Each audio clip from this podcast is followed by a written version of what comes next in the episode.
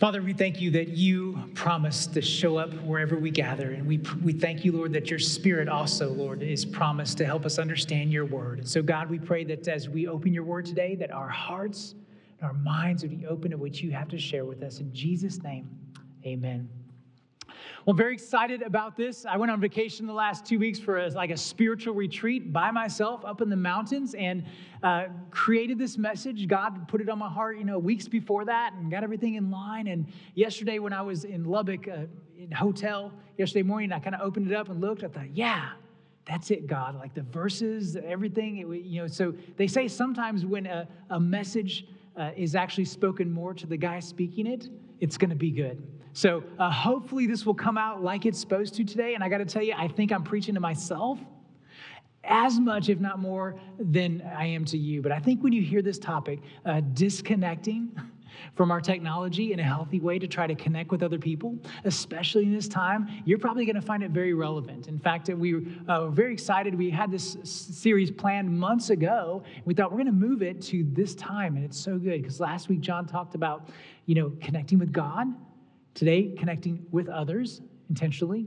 And then next week, we'll be talking about uh, connecting with the world, kind of like our mission statement. So, uh, very excited. We're going to be in a lot of the New Testament, a lot of different verses we're going to be looking at, but uh, this week, uh, I think I, I kind of cheated on you, if I will, because I got to experience what this is like with the technology and then trying to actually be with God and spending that time.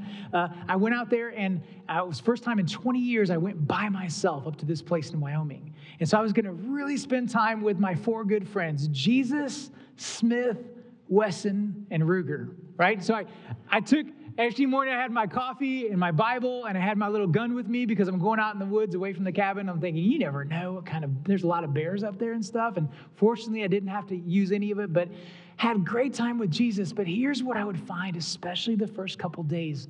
Um, and a little side note here some of you may not know, but there's places in our country that you don't have bars. And I'm not talking about drinking bars, there were no bars up there, but you have no bars on your phone. Like cell phone coverage is gone. Every year when I when I go up there, it's like, okay, 12 miles away, 11, 10. I'm like, oh, here it goes. At seven miles away, the world is gone. Nobody can get me. I love it. I'm thinking someday AT&T is going to drop a pole right up there on the mountain. I'm like, no. Anyway, I'm out there with Jesus reading and, and you know so you put your bible down and then all of a sudden you're like okay now i'm going to do this prayer meditation stuff where i stop you know, and I kid you not, like two minutes in the first couple days, I'd go reach down to get my phone. It's almost like a habit, right? You get distracted and you want to pick up that technology. And how many times do you just pick it up and you're like, well, I'm just going to check the news. Or I don't know what to do. I'm going to look at the weather. I'm going to, you know, check sports. And sometimes you'll pick your phone up and just look at it and think, well, what should I do now? Have you ever been there? You're like, well, I'm just bored, so I got to figure something out. Yeah. That tells us we have a problem. And we've said this before when we preach on technology is that technology in and of itself is amoral, right? It's basically when the internet came out, it wasn't bad or good, it's how we utilize it for either good or for bad. And so we're not saying, oh, don't use any technology because obviously we're trying to help people connect online here. You got to use technology. And if you want to do small groups, sometimes you use Zoom, you name it, that's good. It's just how do you balance it? So today we're going to look at God's word, and believe me, God's word has stuff to say about this, a lot of stuff, and try to get some practical ideas toward the end of how in the world do we disconnect from our technology and better connect with the people that God puts around us. So there's a study that I want to share with you that will kind of bring home this point. It's not biblical, it's in the world secular, but this study is gonna, gonna tell you, boy, this is important, okay? It's called the Grant Study, and it's out of Harvard. Some of you may have heard of this. This study was started in 1937. To all of our knowledge of history, this is the longest sociological and relational study of human beings that has been done in history over decades. In fact, there were 300, 300 men that were originally in this study, and only men because in 1937, Harvard only had men in school there. There were no women. So 300 sophomores agreed to let these, these researchers follow them for decades to try to figure out what was the key to happiness in life. Was it their genes, their makeup, their body structure? What relation? Was it uh, how successful they were in business? You name it. In fact, a picture taken some years back showed, I think there were like 19 of these guys left uh, uh, some years back, and these were the remaining of the 300. Very few, very few remaining now, I'm sure, because you'd have to be around 100. But they're actually studying their kids at 50, 60, 70 years old. It's amazing study. And as each generation comes in, there's different researchers at Harvard that will uh, research different questions.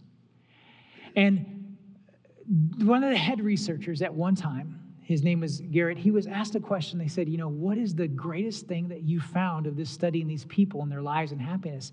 He says this he says, in the end, the only thing that matters is the depth and the quality of relationships you developed. I'm going to say that again because this is important.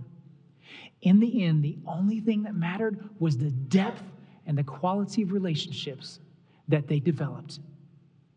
It wasn't how much money they did or didn't make, how successful they were at business. Uh, some had gone through divorces, some not. All sorts of, you know, kids, whether they're successful at school or not. In the end, it was all about the relationships you built, built that brought peace and happiness.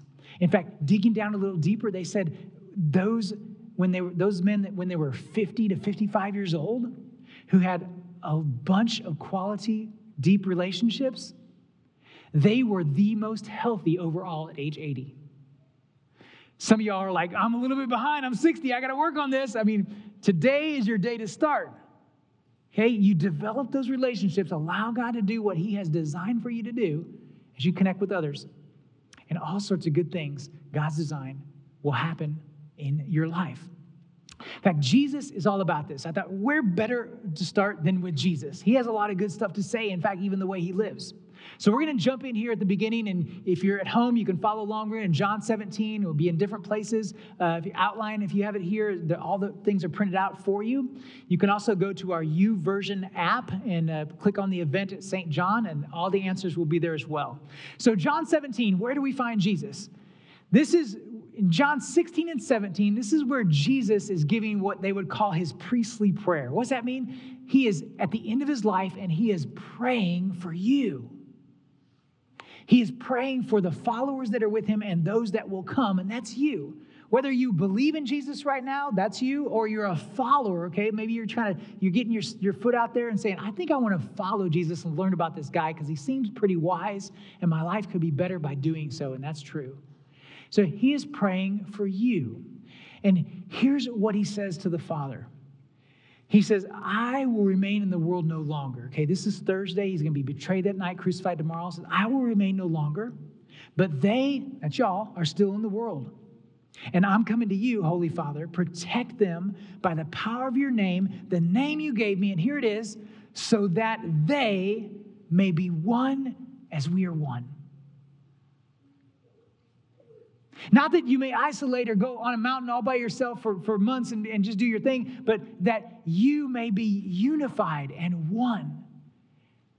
Jesus could have prayed all sorts of different things, and he probably had some other things, but John put in there what was most important in this prayer to Jesus that his final prayer was that you would be one, you would be unified, connected together. How's it going? I imagine if you live alone, that's pretty hard these days because church might be one of the few places you go in the grocery store, the doctor. And you might be online right now. You might not have seen people in person for days.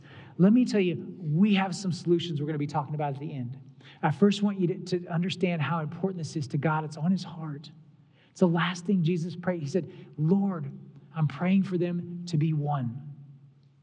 Now, here's what we also learn is that relationships, they don't just happen Rather, they grow from intentional work. Relationships don't just happen, they grow. Like, think about this.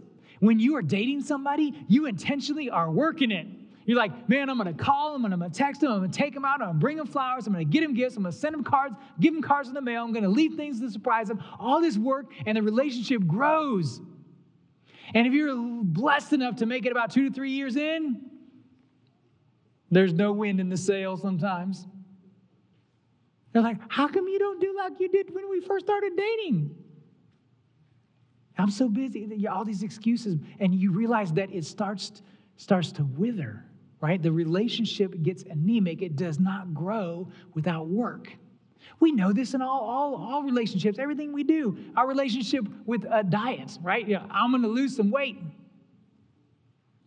If you do nothing, you're not gonna, it's not gonna happen unless you like do nothing like don't eat. But you gotta work at it, right? Things that you want to have happen in quality, it's intentional. Relationships are the same thing. And one way to, to be intentional is this we must intentionally disconnect to connect.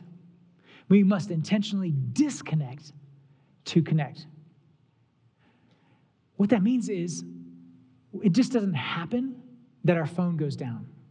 It just doesn't happen that we have eye contact face to face. We pay attention to our, our spouse, our kids, our loved ones, our friends. I mean, it has almost become, I think, the, the social norm. Like people expect it's okay to start looking at your phone when you're in a conversation.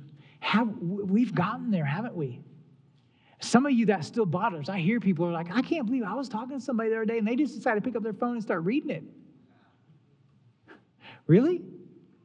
I mean, you're right. That's not a good design for relationship living, but that's where we've come to. I got to tell you, with this watch, it is so hard. Like I enter back in last night uh, uh, to the house and I hadn't seen my wife in a couple weeks. I'm like, oh, excited. We're talking like three or four hours, this and that, you know. And I was so grateful that my phone was in the other room, but I forgot my watch was on. And if you don't have one of these watches, you can set it. Unfortunately, go all these different things. If you're getting email and text and news, this and that, so um, it's hard not to go oh, yeah, honey, uh huh, yeah. I mean, it's not good, right? It doesn't, doesn't go well. But this is what we're facing. So Jesus is going to show us how not only do we have to be intentional about the relationship, but we have to intentionally disconnect to connect with others. Jesus connected, first of all, with 12. His example is with 12. And if you're thinking, what do you mean by 12? Who are the 12? Okay? These are the 12 disciples, the followers that he chose to be his guys he was going to intentionally hang with and develop relationship. Look at here in Mark chapter 3. It says, He appointed 12 that they might be with him and that he might send them out to preach. So, where we meet Jesus is he's starting ministry. He's 30 years old. He's going to have three years of public ministry, and then he's going to be crucified at the age of 33. So, three years. And he chooses these 12, and what does it tell us? It says that he chooses them to be with him so that they can go out and preach. And when we talk about being with Jesus, I mean, he did life with them for three years. They left their families. They traveled together for three years. They ate together. They visited. They preached. They prayed. They healed. All this stuff. I mean, they camped together with Jesus. And there were times the Bible tells us that he did go off uh, alone and in solitude for a brief time, maybe to pray to his father, sometimes all night long, but he always came back to them. And he intentionally did life with them. And as, as, as, he, as he did this, he was demonstrating, Jesus demonstrated for us a connected life. We don't have to look much farther. We say, okay, Jesus, how does this happen? How do you do this? So, first of all, don't get discouraged right now thinking, oh man, I have to get 12 friends. That's a little overwhelming. Okay, start with one. Start with one and say, okay, who, God, maybe you've already, maybe you're married, maybe you got a best friend, maybe you got, you know, uh, one kid still at home, a, a, grandkid you love. You have that one person, a neighbor, a friend, Bible study, that one person that you're like, you know what, God has called me to do life with this person intentionally and to spend that time. I mean, I don't care how old or how young you are, if if you got a kid, a friend on your blog or someone that's that's in your social group, your media group, God is calling you to have that at least one friend, and maybe twelve. Right? Some people are just social butterflies. So he demonstrated this way, and what I'm, what I'm going to show you with the next few texts is that he lived this and he led this way. He lived this way, and he led this way of the connected life. First place I want to look is Matthew 17.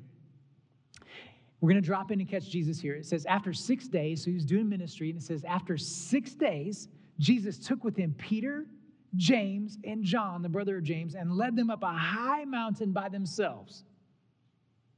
So here's what we learn, and we look in the biographies of Jesus, that what we call the Gospels, we're going to see quite a few places where Jesus takes these three guys that, that we will call his inner circle Peter, James, and John. So he has the 12, but he has these three. He says, I am going to pour into their lives. I'm going to do life with them. And we drop in right here in Matthew 17 where he takes them to the transfiguration. Now, you don't need to remember the word transfiguration. I mean, you, you actually you look at your wife and be like, "Wow, you really transfigured really well." She'd be like, "You like my figure?" Anyway, the word transfiguration we don't use that, but this is what happened: is that Jesus takes the three up to the mountain. While they're there, Jesus is praying. God shows up, and Moses and Elijah, two Old Testament characters, these guys in the Old Testament who were they were with God. And Jesus, it says his, he was as bright as white. I mean, the whitest you ever seen his face, you name it. And Peter was so enamored and so like just blown away that he says, Jesus, I think we need to put up three tents here. We need to hang here, experience this. And just like that, it was done. They go down. What was Jesus doing? He was, he was sharing a very intimate, important part of his life journey on earth with those three guys. He was sharing it with those three. He was laying a foundation in that relationship for something that would happen in the future. Look at this next verse. It's in Mark 14. He says, He, that's Jesus, took Peter again, James, and John along with him, and he began to be deeply distressed and troubled. So now we jump into Jesus' life and we find him at the end of his life. It's Thursday night in the Garden of Gethsemane. It's right before he is betrayed and arrested and then crucified the next day. And it says he was deeply distressed. In fact, other parts of the Bible tell us that he was so distressed during this time of prayer with God that he was actually sweating blood. People are like, What in the world are you talking about? Science will tell us that that actually happens in rare occasions when people are super stressed or distressed. And so you think about the pain and the, the, the, sorrow that Jesus was in. And who does he have closest to him? Peter, James, and John. Right? Peter, James, and John. You know what he was doing? He was developing over those three years a deep enough relationship that when he needed them most, at least at that time, they were going to be there for him. And, and, and they were going to be there when he needed them. This is key to a connected life. I've seen this here at St. John for over 10 years, and, and I've been in ministry almost 20. And I, I got to tell you, it is beautiful when I see this happen with you. I can't tell you how many times people will say, Well, you know what? I'm going to chemo, and uh, do you need a ride? No. Uh, we got people from my small group are taking me. And oh, we just had a baby. You need, you need food? Nope. People in our small group, they're bringing food over. They're going to get our medicine. They're going to get what we need. And then on the, the opposite side of that is that uh, people are, what are you doing? We're cutting down a tree. What are you doing? Well, we're doing this because there's people in our small group that have need. It's like an expanded gift of uh, expanded gift of a family that God is just laying out there in front of you. And you may be a part of group life or you've been in it in different churches, and they have all different names like life groups, small groups, uh, care cycle groups. It doesn't matter what the name is, it's that God calls us to be connected with other people in a group. And the church is that last place that you want to be alone. Okay, you come here for a lot of reasons. A major reason God gives you is a gift to connect with other people. This is how Jesus lived. And then in Luke chapter 10, this is how Jesus led, okay? He lived, lived, and this is how he led. After this, the Lord appointed 72 others and sent them two by two ahead of him to every town and place where he was about to go.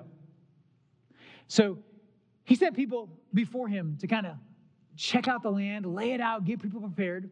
And he didn't send them one at a time, he did two by two. And this wasn't the ark and animals, this is people, two by two. And think about it they go out to do some ministry and, and talk about supporting each other, the connected life. Be like, man, you can even believe how many people didn't open their doors like we're a bunch of Mormons coming around or something. They're not going to they answer for us. And they're like, oh, we're going back to Capernaum. The food was so good at her house, right? I mean, all this time, the joys, the excitements, the ups and the downs, you get to share that with somebody. It's not to be alone. Life is not to be lived alone. And so God sent them out two by two. Now, here's where it gets kind of crazy if you think about yourself. This next point, it's you. It is you, okay? And it, it really is. Look at Jesus entrusted them to create a connected community. And by them, I mean you too. Here's what he did. So Jesus died, he's crucified, he rose from the dead, right? He defeated death, Satan, all this stuff. I mean, he is victorious, he's alive. And who is he going to then like hand over the keys to the car to? You. Who's he going to give this, this newfound, this kingdom, this, this blessing, all the, the goods of, of, of the Christian church that we would call it? You. He did this to his earliest followers. Listen to this. He gives them this, what we call the Great Commission. Now, some of you could probably give this to me because you know it so well in Greek, in German. I'm going to read it to you in English. It says this Therefore, go and make disciples of all nations. That means like teaching them about Jesus and baptizing them in the name of the Father, Son, and Holy Spirit and teach them everything I've commanded you. And then he promises, he says, Surely I am with you to the end of the ages. So check this out. These followers, whom scattered basically the night he was betrayed, he brought him back and he said, You know, I'm going to give you entrust ministry to you. I want you to start creating groups. And you know what? They did it. Just a few weeks later, after the Holy Spirit was poured out upon them at a day called Pentecost, thousands started to join the church. And here's what they did. In Acts chapter 2, we meet up again. It says, They devoted themselves to the apostles' teaching, to fellowship, breaking of bread, and prayer. They gathered together and said, You know what? We cannot survive on our own. We have to do life together. This is how God created it. How many of you have ever been to Cook Children's Hospital, Fort Worth? I know some of you here work there, right? Like, yes, I go there like six days a week. Yeah. So I, I love when my kids were younger going there um, to minister to people because I could take the kids if I had them that day and I would go love on people, pray with the families upstairs. And then you go downstairs, all sorts of fun things like, you know, like this self serve yogurt that is, I guarantee it weighs a lot more when I weigh it on that scale than I think when it's coming out of the thing. I mean, it is good stuff. Anyway, you go down the hall from that yogurt place and you're going to find um, a Lego, okay? And one Lego by itself is it may look good, but it doesn't feel good. Okay, you ever stepped on one of these things in the middle of the night, your kids or grandkids leave you're like, ah! I mean, terrible. But you put a thousands and thousands of these Legos together at Cook's Children, you go down the hall, this is what you're gonna find. They, out of Legos, made a huge, about eight foot by 10 foot display of their entire campus. Look at this thing. It is so cool to look at. And I was always amazed thinking you have that one little Lego, and you put thousands of them together, and what a beautiful creation you can make, right? You just want to stare at the beauty of it. How exciting, how creative. You are like that Lego. You might hurt to get stepped on, but together, with a lot of, a lot of you together, you will make a beautiful, beautiful creation of a group. See, this is what God intended for us to be to disconnect from all the technology and actually spend some time together. So here at St. John, what we do is it's called grilling groups. And if you're new, basically it's a three week opportunity to spend some time with other people. And I have um, two things I want you to think about. We're not actually going to form these groups this quarter until September. We're going to have sign up sheets and everything in September, like we normally do. But today, I want you to think about this and pray. Say, Do I want to be a part of a group? Is this the first time I'm going to jump out and say, You know what? I'm going to live a connected life with some other people, especially during this hard time. There's a lot of people out there who are isolated and need, and need you. The second thing I'm going to do is, is this is I want you to pray about, think about being a leader. And I know there's a lot of you out there that are gifted leaders. I mean, you're educated, you're responsible. Many of you have had showers today. Your hair looks good, right? And maybe pray about thinking, is this the time God is leading me to pray and lead a group. But think about this I will not leave you on your own. If you're going to lead a group, I will walk you through it. I will teach you. I will I'll be there every step of the way to help you lead a group. So I'm going to stop talking now and introduce my friend Eric. Eric is the guy who has led numerous grilling groups for us, and I want you to hear his experience. Hello, everyone.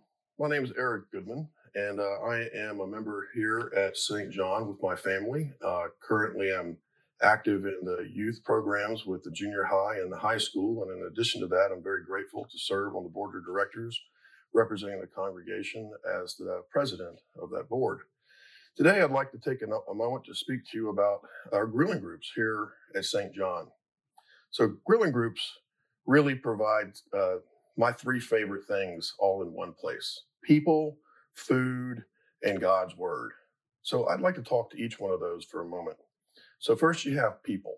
You're going to get an opportunity to sign up for a grilling group. You can choose to lead, host, or participate. Now, leading and hosting might sound like the same thing, but it's not necessarily. You can host, but have someone come to your home and do the leading of the of the group and of the of the study. However, you could also host a virtual meeting that everyone would join and, and you could lead or someone else can. So those are both kind of built together and can be separate, but participating is the most important thing. Now, if you feel like you'd like to lead if you feel like you, you're being drawn to that, but you're a little worried about it, don't worry because Pastor Tim is going to provide you with some training. He's going to even provide a, a, a uh, practice grilling group, which will include food, which is the next part. If you're worried about groups being created, that's not a problem either. Just, uh, just if you're filling out your form and you like somebody to join your group, put their name on there. If you'd like to join somebody's group, put their name on there. Even better yet, invite some neighbors over to your home during your grilling group because this is all about building the kingdom through meeting the people around us. Next, let's talk about that food. Okay, you might be worried about how to how to get enough food or how to prepare the food, but listen, I know some of you love to cook. This is your chance to show off, so you can cook for your friends, your new friends. If you're if you're not so much of a cooker, you can do a potluck. You know, us Lutherans, we love potlucks. And then there's also always the opportunity to to go out and get some takeout.